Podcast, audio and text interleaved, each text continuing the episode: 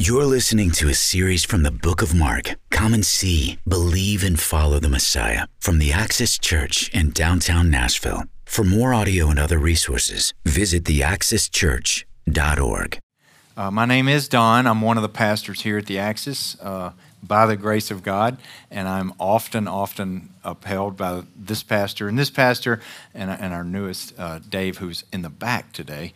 Uh, but Ryan, thank you. I don't know where he is. Dude,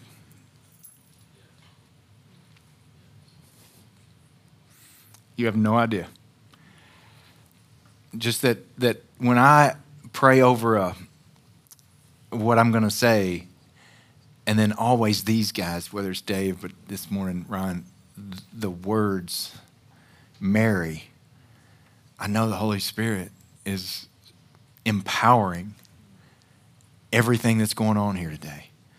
And sometimes it's just so tangible that it, that it overwhelms me. Um, and so this morning, your, your songs, we, we, we're going to see the king in action today in the temple. And some won't recognize him. And he's begging them. This is me, spoken of back here. I'm the king. Worship me and live.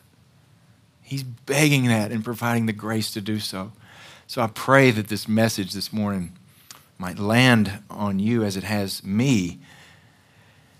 And so I'm going to go back to some of you know that I've been given a short piece of text this morning by these two guys, but I love context. But I promise I, I, did it pretty quickly this morning. I'm looking at Derek because he times these things. I didn't know that until my Christmas, which was supposed to be like 20 minutes, and it was 40. Not this morning. Uh, so if you're visiting, I promise, we're, we're on a clock here. if we go back, and I hope you have, with, with Pastor Jeremy after our vision weeks in January and, and the break in December for Advent, he's been leading us through the time when Jesus has come into Jerusalem for the last time. In other words, where we are in 1127 is actually today, even though our text is in 12. Uh, it, goes back to 1127. It's Tuesday of Passion Week. It's, it's Tuesday of the last week of Jesus' life. It's Tuesday when Thursday is the Passover when the lambs will be slain. They've been selected on Sunday, which is the day that Jesus came in, which is where chapter 11 begins, is on Sunday. And on that day, for context, we begin to see that everything that Pastor Jeremy has been preaching on for the last several weeks is flowing into the narrative stream that is becoming, I say, funneled down even into today's message uh, for a reason. And we begin to see that a crowd is with him in chapter 11, going before him and behind him, and he's seated on a donkey in Israel of the time, that's overt language of this is the king. He's coming to take the seat, although we know he's coming to wear a crown of thorns. But nevertheless, he's the king. And, and, and the crowd is going forward, and behind him meets the people who are going to resist him out of the city, which are the religious leaders. And the religious leaders have come out because the crowd is actually saying words like, Hosanna, Hosanna. Blessed is he who comes in the name of the Lord. In other words, deliver us. Here's the deliverer. Save us. This is the king. Blessed be the one who comes in the name of the Lord. This is the Lord's anointed. It's very overt. But as we know, they want to silence that. And so, or at least the leaders do. The leaders try to silence that king's approach. And though it's why, though we call it the triumphal entry, I say it's the rejected entry. Uh, that, that Jesus doesn't come into his own, he comes for a plan, and, and the leadership misses it. Like we might miss it if we're not careful, especially in today's text of the scribe. So if we see him moving in 11 and, and getting this sort of resistance, on a Sunday and he just comes into the temple, looks around, and then goes away to Bethany to stay with friends, we find him on Monday morning coming back to the temple. And he's coming back And on the way, he passes a fig tree that has all sorts of green, leafy, beautiful things that, that look like it might have fruit, but it says it's not fruit season. So Jesus knows that. Why, why does he go and look in there for fruit? And we know what happens. It's going to be an overarching metaphor for what's going on in the temple. He looks beautiful on the outside, all dressed up on a Sunday morning, but on the inside, there's no fruit. And so Jesus curses the fig tree, moves into the temple, which we've got a, a slide there showing the grandeur of it from the Mount of Olives. And Jesus would be walking around, it says, and, and, and there would be booths all in this court of Gentiles. And as Jeremy said, you probably couldn't even have moved. And, and Jesus prohibits that and cleans it out, runs those people out who are basically exploiting the poor and the travelers who were coming there that had to exchange money at, at exorbitant rates and then buy their own sacrifices from, guess who got rich from this? The temple priests, those in charge of the system. And Jesus cleanses the temple. Needless to say, they, they seek to kill him because of this there, there again in, in chapter 11. And, and he went out of the city again. He would have come this way and crossed back over the mountain. And on Tuesday morning, our morning, he has come back in and they notice, oh my goodness, the, the fig tree is, is now shriveled and, and withered and, and dead because he found no fruit in it. He, he found nothing there. It's beautiful on the outside. Said to be one of the wonders of the ancient world. Fruitless. And so on this Tuesday morning, when he goes to the temple, the religious leaders now all accost him, and we're, we're given the names the Pharisees, the Herodians, priests, the scribes, the Sadducees. And they've come asking an important question By what authority are you doing these things? And surely, contextually, it's in cleansing the temple and running their business away, but, but it's deeper than that in the Gospel of Mark. It will extend back to chapter 1, around verse 22, where really is his first encounter with the scribes that they taught, as was the teaching of the day, according to other rabbinic lessons so that they would quote this rabbi says this about the law and this one says this and they were experts at this. So they brought all of those years of speech oral tradition to bear on the people as law. And it says jesus wasn't doing that. He's teaching as one who had authority. In other words one who had the mind of god. He didn't need to quote from other people. He spoke the truth that he had written in the pages. And, and when that occurred, of course, they deemed that as blasphemous. No one was doing that. So again, they've, they've accosted him and said, What's going on here? And Jesus throws back at them a simple question. John the Baptist came, and, and what's his baptism from, from heaven or from men? And, and, and they reckon among themselves, trying to keep their authority, well, if we say it was from heaven, Jesus will say, then why didn't you follow him? But if we say, no, no, it was from men, then the thousands of people, tens of thousands of people, who had gathered for the Passover week might just throw us off the temple. So they decide it's better to say nothing. And they say, we're not going to answer you. So Jesus says, then I don't have to tell you where my authority is from either. And we begin to notice a little pattern here that, that what's happening slowly is people are becoming silent.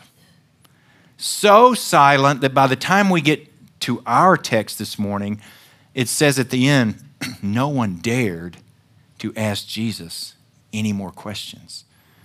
In other words, they're silent. And while we might view that as a good thing, Jesus is silencing the opposition. I say this morning's encounter with the scribe, Jesus is hoping to evoke a response, and that silence isn't what he wanted from this scribe. And we'll see that in just a minute. Pray with me over the text. Father God, thank you for this morning. I pray that now the words that will be spoken are yours, and therefore also the meditations of our hearts will be pleasing to you, to the glory of Jesus Christ. Amen.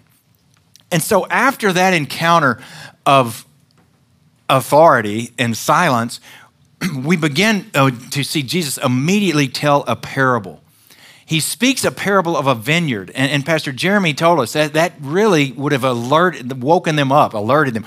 Oh my goodness, he's talking about Isaiah 5 because that was such a famous parable of a vineyard. And it starts the same. It starts by exclaiming the grace of one who had given the vineyard to others. It says a man planted a vineyard and put a wall around it, dug a vat, uh, uh, there was a wine press under it, and actually built a tower there. In Isaiah 5, God is doing this same thing for the people of Israel. In other words, lavishing them with everything they need. The grace of God is just there for them in the land. And He only expects one thing hmm, that they be fruitful. Fig tree. Hmm he expects them to produce good fruit that he, they might manifest His goodness to the world and others might see that and come and worship Him and be saved. But we know in Isaiah 5 they, the, the, that they do produce some fruit, but Isaiah calls it stink fruit. Here, we're not told what the fruit is, but after a four year wait is how long a vineyard would come in. After a long time, fruit comes in and the owner of the vineyard, who did all the work, put a wall around it to protect it, put a tower in the middle to protect it, actually dug out of stone, hewn it, would been the wine press so it would catch all the juice that flowed from the crushed grapes. He's done everything possible. The grapes have come in, and he begins to send his emissary. The time is right to go get his portion. And those who'd rented, who'd been given the grace, from the owner began to abuse those he sent him to the point they killed some of them. Until that owner says, Surely, if I send my beloved son to those people, they will respect him, acknowledge, see him, know who he is, recognize his authority, and then fall in line. And what do they do? Oh, they recognize him this is the heir of the man who owns it all. So let's kill him. And then it'll all be ours. We will crush him. And the text says that those leaders of the temple system knew exactly who Jesus was talking about and sought earnestly to seize him that they might dispose of him. And then they began to devise these plans. Let's just shame him in the meantime till an opportune time comes for us to arrest him. And the Herodians and Pharisees first approach him and say, You know, there's this issue of taxes. Should we pay them to Rome?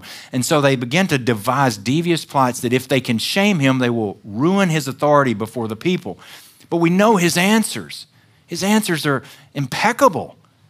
Give me a coin. What's on the coin? Pastor Jeremy told us it, it, it's, it's Tiberius, it's, it's Caesar. Render to Caesar the things of Caesar and the thing of God, the things that, that he made, the things of God to God. In fact, Jeremy pointed us back rightly to, to Genesis 1, 26, 27, where, where it is God in his plurality, let us make man in our image. In other words, it's, this is a passage requiring totality of, of a giving back to the Creator, to the Creator God who made us, let's put ourselves under His dominion. Mm. This is tough language. So much so that, that after Jesus said that, uh, they go away, and another group, the Sadducees, come who don't believe in the resurrection at the time. And so they, they begin this huge story about hey, this, this woman has multiple husbands. So, in the resurrection that they don't believe in, who, who are they going to be married to? And Jesus gives one of his most stern, rebuking statements. In this, you have greatly erred. You're wrong. You don't understand Scripture. As, as Pastor Jimmy, the, the Greek there is you've drifted from the truth. And if we understand that, Jesus points them back by saying he's not the God of the dead, but the God of the living. So, what is actually occurring is he's pointing them back to God's self revelation in Exodus 3, specifically 6 and 14, where God speaks, I am, in an identifying self person that he is a perpetual God who makes covenant with man, and those covenants will never end until they're ultimately fulfilled. In other words, if we go back to Abraham and we see God cutting a covenant with him in Genesis 12, land, seed, and blessing, Abraham never saw the fulfillment of those. But, but in Exodus 3, it is that God that, that Moses says he is the God of Abraham, Isaac, and Jacob. He is showing that he is the God of those who are still with him and that his covenant is moving through time and nothing on earth will disrupt his covenant, including death. How poignant when he's speaking on resurrection, taking them back into the Pentateuch, the first five books of the Bible, that the Sadducees believe are authoritative. That this king would have devised a plan that will move through time and that nothing will interrupt his covenant with mankind to save them. That's the Exodus story. And he's taken them there. He's taken them there, but then had to cut them off by saying, See, you, you, you've drifted from that truth of who your God really is. Now, I'm going to be honest. At, at that point, they are silent. But again, Jesus is the grace of God to not give up on people, is trying to elicit a response to his grace. Thus, the parable of the vineyard. It's God who made it, dug it, planted it, did everything for you. But they are silent. And one of the scribes, one of the scribes has been watching this whole thing. I believe he's earnest. I believe he comes seeking to know the truth. I don't believe he's, he's one of these groups. I say he may be on the fringe the way Nicodemus and Joseph of Arimathea we get in the book of John 3, 7, and 19. That, that, that I think he's on the fringe uh, of knowing something here, but he just doesn't know what. So, so he comes after Jesus has answered all of these people well with a question. And I say he's exceptional, though I'll be honest, Matthew 22 says he'd come to test him. But I think that's in the context of question after question that Jesus is facing that I believe that what he's saying separates him from the others. Why? I've got a slide that shows how Mark, in his gospel, paints the scribes in a certain light that's not too great. So, Dave, if we've got that slide, the, the first place we see it, of course, is the, the challenge of authority in chapter one. But, but then in chapter two, um, they, they really accuse him of blaspheming. If you'll remember, that, uh, some friends drop, drop a friend through the roof that Jesus might heal him. And, and Jesus says, your, your sins are forgiven. And they go, Nobody can do that but God. He's blaspheming. And Jesus' response, Well, I'll just you know, do the hard thing? What, what, what's the easier thing to tell this guy his, his sins are forgiven, or the hard, harder thing to actually heal him? Well, of course, that's harder. Take up your mat and, and walk. And he does. So if Jesus can do that, there's no doubt he can forgive sin. He is God. But they accuse him of blasphemy, such that the story right after it, Jesus calls Levi a tax collector, the, the scum of Judean society, the lowest, could, had no rights among the people, basically a traitor. And what do we find? That he immediately follows Jesus, leaves his tax booth and follows him, and then throws an elaborate party in celebration of this new transformation and new life. And the scribes are there saying, unclean why does he eat with the sinners? Because come on, in there, we know what kind of people are there. They're harlots, other tax collectors, thieves. It's just trash.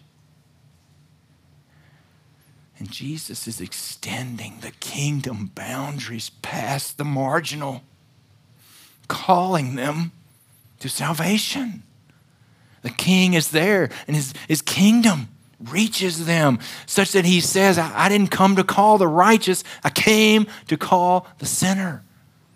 But they accuse him of being unclean. They are so self righteous.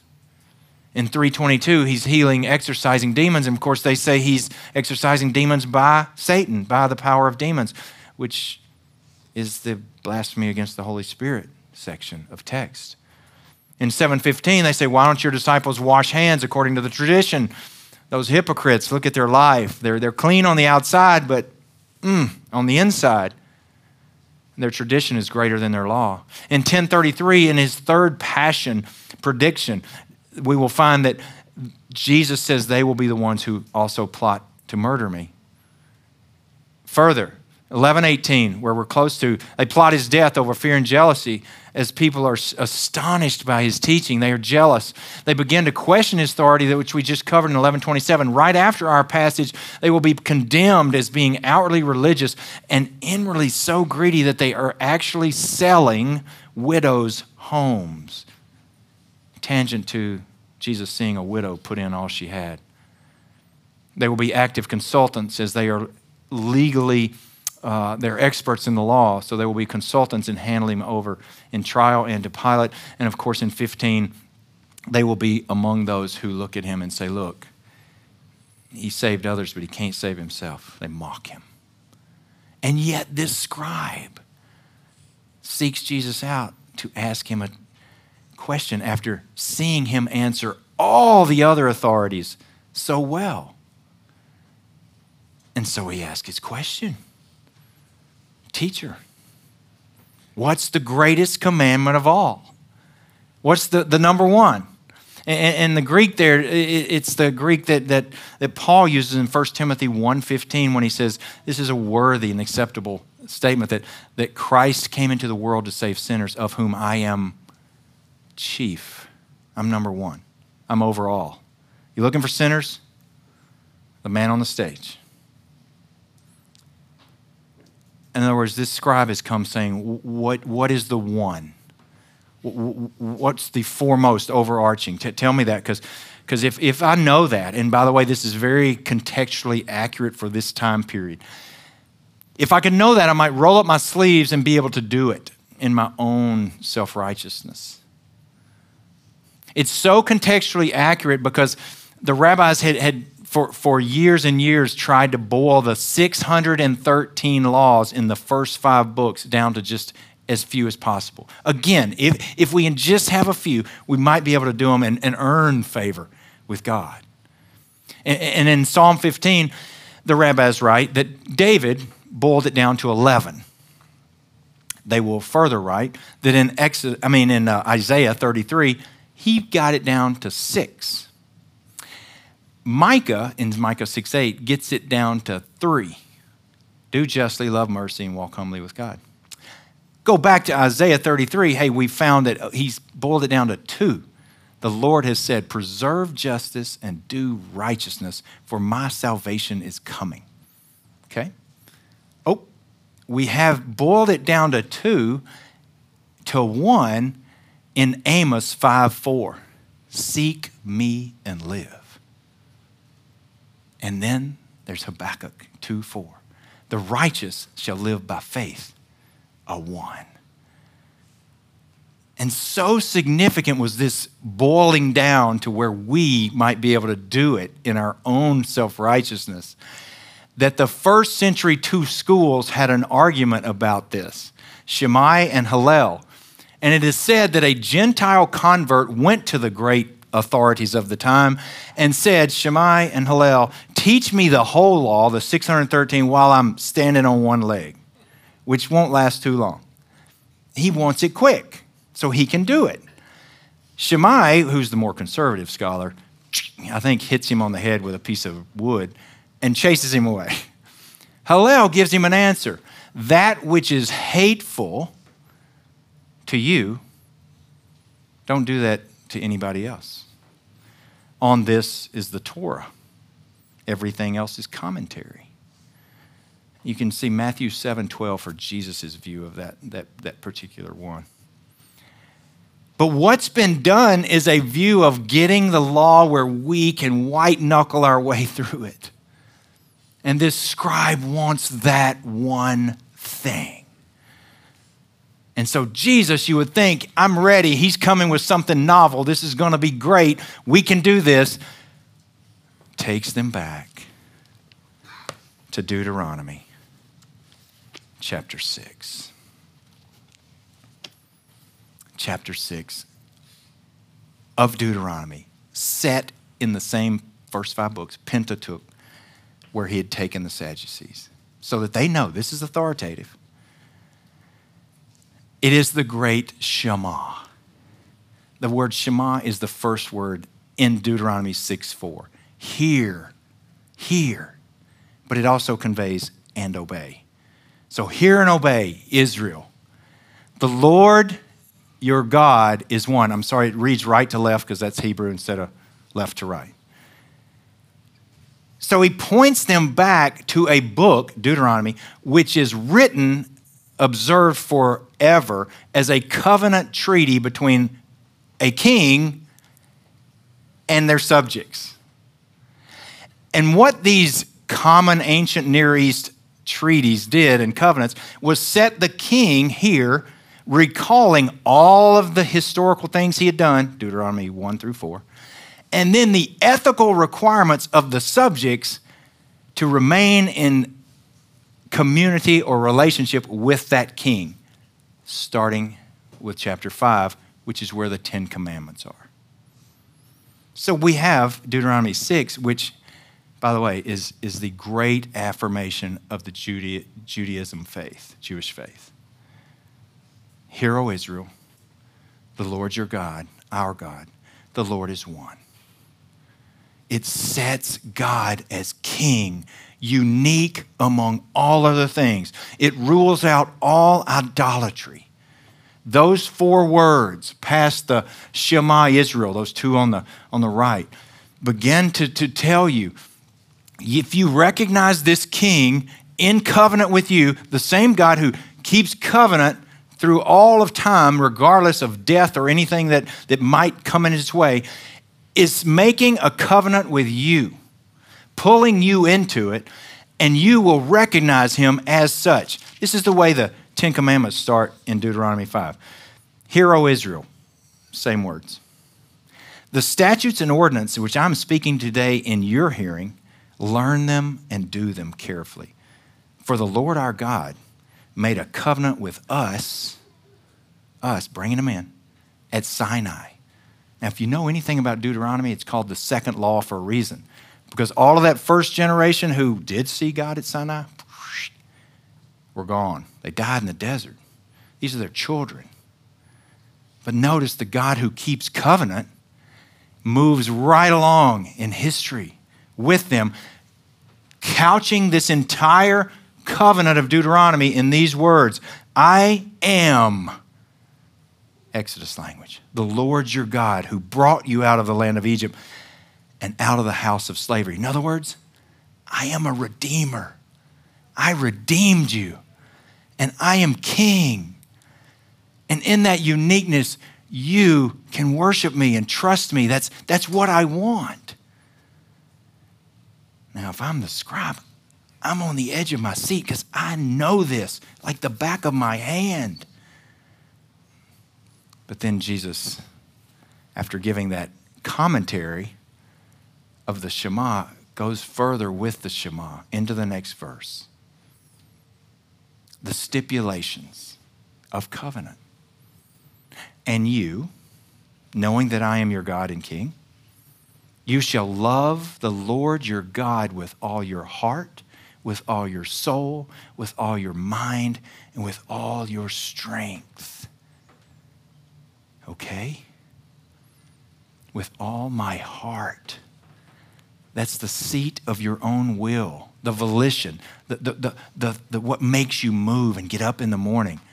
You will love the Lord your God with everything that, that moves you to do anything, with all your soul. Nefesh in the Hebrew, psuche in the Greek means your next breath, the essence of your life. You will love the Lord your God with that. In other words, the next breath you take in this room is a gift from Him and His providential care and covenant over you. You will love Him with all of that. You will love Him with all of your intellect. Every thought focused on Him, regardless of where you're going or what you're doing and with all your strength. Not just physical strength, though it is covering that, but it means everything in your possession that has power. It puts the rich at a very high requirement. But it puts others at the same because if I'm in relationship even with a friend, I need to have that friend moving with me. It brings everything. And it does so, if you'll notice, by all, all, all and all. Four times this word in the Greek is used. Love the Lord your God with all. And in the Greek, it's where we get our word holistic from. In other words, every part that touches you, systemically, you will love the Lord your God. So the Shema at the beginning has, has eliminated, if we're going to love him like this, we must eliminate all pursuits and plurality. No idols, no false thoughts. You can't have any. And the second part, the devotion of, of all our strength, of, of moving then with, with that totality of all holistically, is then set with the third thing, which means out of the, that love the Lord your God with all your heart. The little with is the Greek word ek, is where exit. It's from, from, from here to there. In other words, wherever you get your source of energy and life from, you're to love him with it. And I'm going to be honest disqualified. If I don't have something, somebody, some measure, means from this God who loves me perpetually in covenant and is moving through time and space with redemption at the center of that covenant, I'm missing the mark. But the scribe says, Well said, teacher. You have said this right. And by echo, he echoes Jesus' very words. Yeah, to love the Lord your God. He uses the definite article with the heart, the mind, soul, strength. Is better than all sacrifices. Now, there he raises the bar he begins to link loving God with a worship ethic in everything you do. He pushes it, in other words, forward, quoting, by the way, Deuteronomy 4 and a passage out of Isaiah 45, that God is like no other. And that if we're going to love him like this in this totality, we must apply it in, in, in a life that is lived in worship of Him. And again, when I go, oh, how am I doing with this? I am utterly failing without some dynamic empowering from an external source. And as he says this, he is using a famous line from 1 Samuel 15 when this quote first appears that that to obey is better than sacrifice. Because he's not throwing out the sacrificial system that God had created as, ooh, this has been awful. No. He's recalling in the scribe's mind something from 1 Samuel that he would have known, and that is that King Saul, who had risen out of obscurity to become Israel's first king, very reluctant to do so, actually hid in baggage when they're trying to crown him is told to go and fight the Amalekites and that he will utterly destroy them. God will fight for him. And it's a portion of text that bothers us because it's the ban. In other words, everything was going to be devoted from that victory back to God. You'll give it all back to God. Totality. Hmm, fitting. Saul, how you doing with this? The story goes that God calls Samuel and says, oh, Saul has erected a monument to himself. Further, he has held back the things of value for himself, including the king of the Amalekites. Maybe as a trophy. I, that's my language. and the famous scene, Prophet Samuel goes and confronts Saul. And, and when he's confronting him over this, he, he says, How are you doing? And he says, Oh, I've obeyed everything. I've done everything the Lord has required of me, the all, all, all, and all. And Samuel, Well, then why do I hear meh, the bleating of sheep? Meh. You, you, you haven't done that. You've kept the best for yourself. And the love being talked about here in the Shema holds nothing back. Brothers and sisters, I am chief failing on this. And I believe what Jesus has now done in giving this foremost law, this chief law, is found our chief need. And he is asking that of the scribe. Recognize your need. You know the law. You even have extended it past the sacrificial system, knowing that that sacrificial system points to something beyond itself. It is me who will lay down his life for you. And I've been showing that all along. Chapter 10, even explicitly saying the Son of Man came not to be served, but to serve and to give his life as a ransom for the many. Now, that scribe says, to Jesus after the good teacher. All of these things are right. And Jesus looks back at him and seeing the text says that he answered wisely. Two Greek words compounded together, that he had a grasp with his mind to understand this. But what's missing? Heart, soul strength. Lots. And I'm so desperate to see the next statement out of Jesus' mouth just follow me. Just as he's done repeatedly to, to others in the text, but, but he doesn't. What does he say? You are not far from the kingdom. A haunting statement that you've come close, you're almost in. You understand with the mind, but what are we missing? Because then the final statement of this text this morning no one dared, no one had the courage to ask him anything further. Granted, Jesus has silenced his opponents, but I don't think that's what he wants from this man because silence is not always good in the book of Mark. If you skip to 16 8, the women have gone into the tomb, they've found it empty, the stone is rolled away. There's a man there arrayed in white. And he says, uh, You're looking for Jesus. He's not here. Look where they laid him. And they are struck with such fear that the next words must just go right past their head because the, the, the whatever being this is in the tomb who has stated that Jesus has been risen says, Now go and tell his disciples that he will meet them in Galilee as he has spoken. And it says that the women went out and were so afraid and actually traumatized by the scene that they were silent. Now we know the end of the story. They, they began to talk. Praise God. But, but, but silence isn't always what is required here in, in Mark. And this scribe is silent.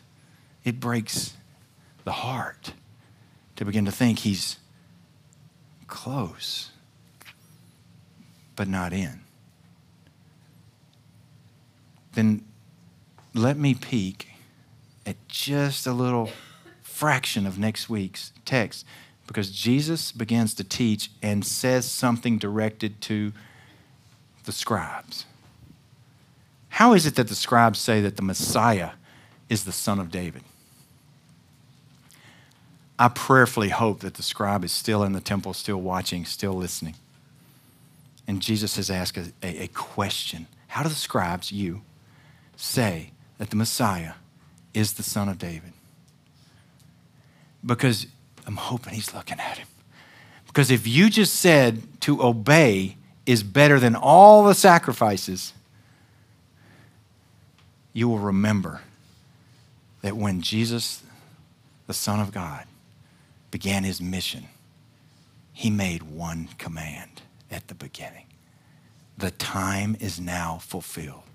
God's covenant moving through time is now fulfilled. The kingdom of God is at hand. Repent and believe. Repent and believe and enter the kingdom. I pray he's there. The rest of the story doesn't tell us what happened. He, he has said this about, about religion, that, that, that the sacrificial system can become just rote, ritual, rotten. And that if we're not careful, and we, and we do go our own way, even in our own understanding, if we're not very, very careful, we begin to create gods or a God that we can manipulate by saying, you know what, I'm good enough. Or you know what, if I just do enough good deeds and good work, if, if I pile up a mass, if you look at all the other religions, you'll find, put this on this side of the scale, oh, surely this good God will let me in. That is not the truth of the gospel. Repent and believe. The all, all, all, and all has been made complete by Jesus Christ on the cross. Enter the kingdom through him and receive his righteousness and live. Let's pray. Father God, thank you this morning for allowing us to see a slight picture of a man so very close who, who needs to recognize who the son of David is, who needs to see that that, that one the son of David. That, the last mention of that is, is, is screamed out in Jericho by, by a blind man saying, Son of David, have mercy on me. And Jesus calls him to himself and restores his sight. Father, I pray that we see this need for your son and our acknowledgement of his kingship as we will come forward in a minute to receive the elements of this meal he has left us in the name of Christ. Amen. I, do pray this morning that you will contemplate your response. I think this entire episode has been geared toward bringing the scribe to a response of, Son of David, have, have mercy on me. And so we will have stationed left and right where we'll take communion. There are, there are one in that corner, self serve, and one in that corner. And so ponder this as we pray over this, time together, intimate time together, before you come forward as to where you are in life. And give God thanks for his salvation that's been moved through a timeless epic. Let's pray over this. Heavenly Father, we praise you that on the night your son was betrayed, he took bread and broke it gave thanks to you and gave it to his disciples and says, Take and eat. This is my body, which is broken for you. And likewise, when the supper was over, Jesus took a cup, gave thanks to you, and gave it to his disciples. And said, Drink from this, all of you, for this is my blood of a new covenant, poured out for you and the many for the forgiveness of sin. Do this as often as you do in remembrance of me. Father, so we praise you for this mystery of faith that that Christ has come and lived, and Christ has died, and Christ will come again. Father, bring us to this table remembering your faithfulness in your Son. It's in his name we pray. Amen. You've been listening to a sermon from the Axis Church in downtown Nashville. For more information, please visit theaxischurch.org.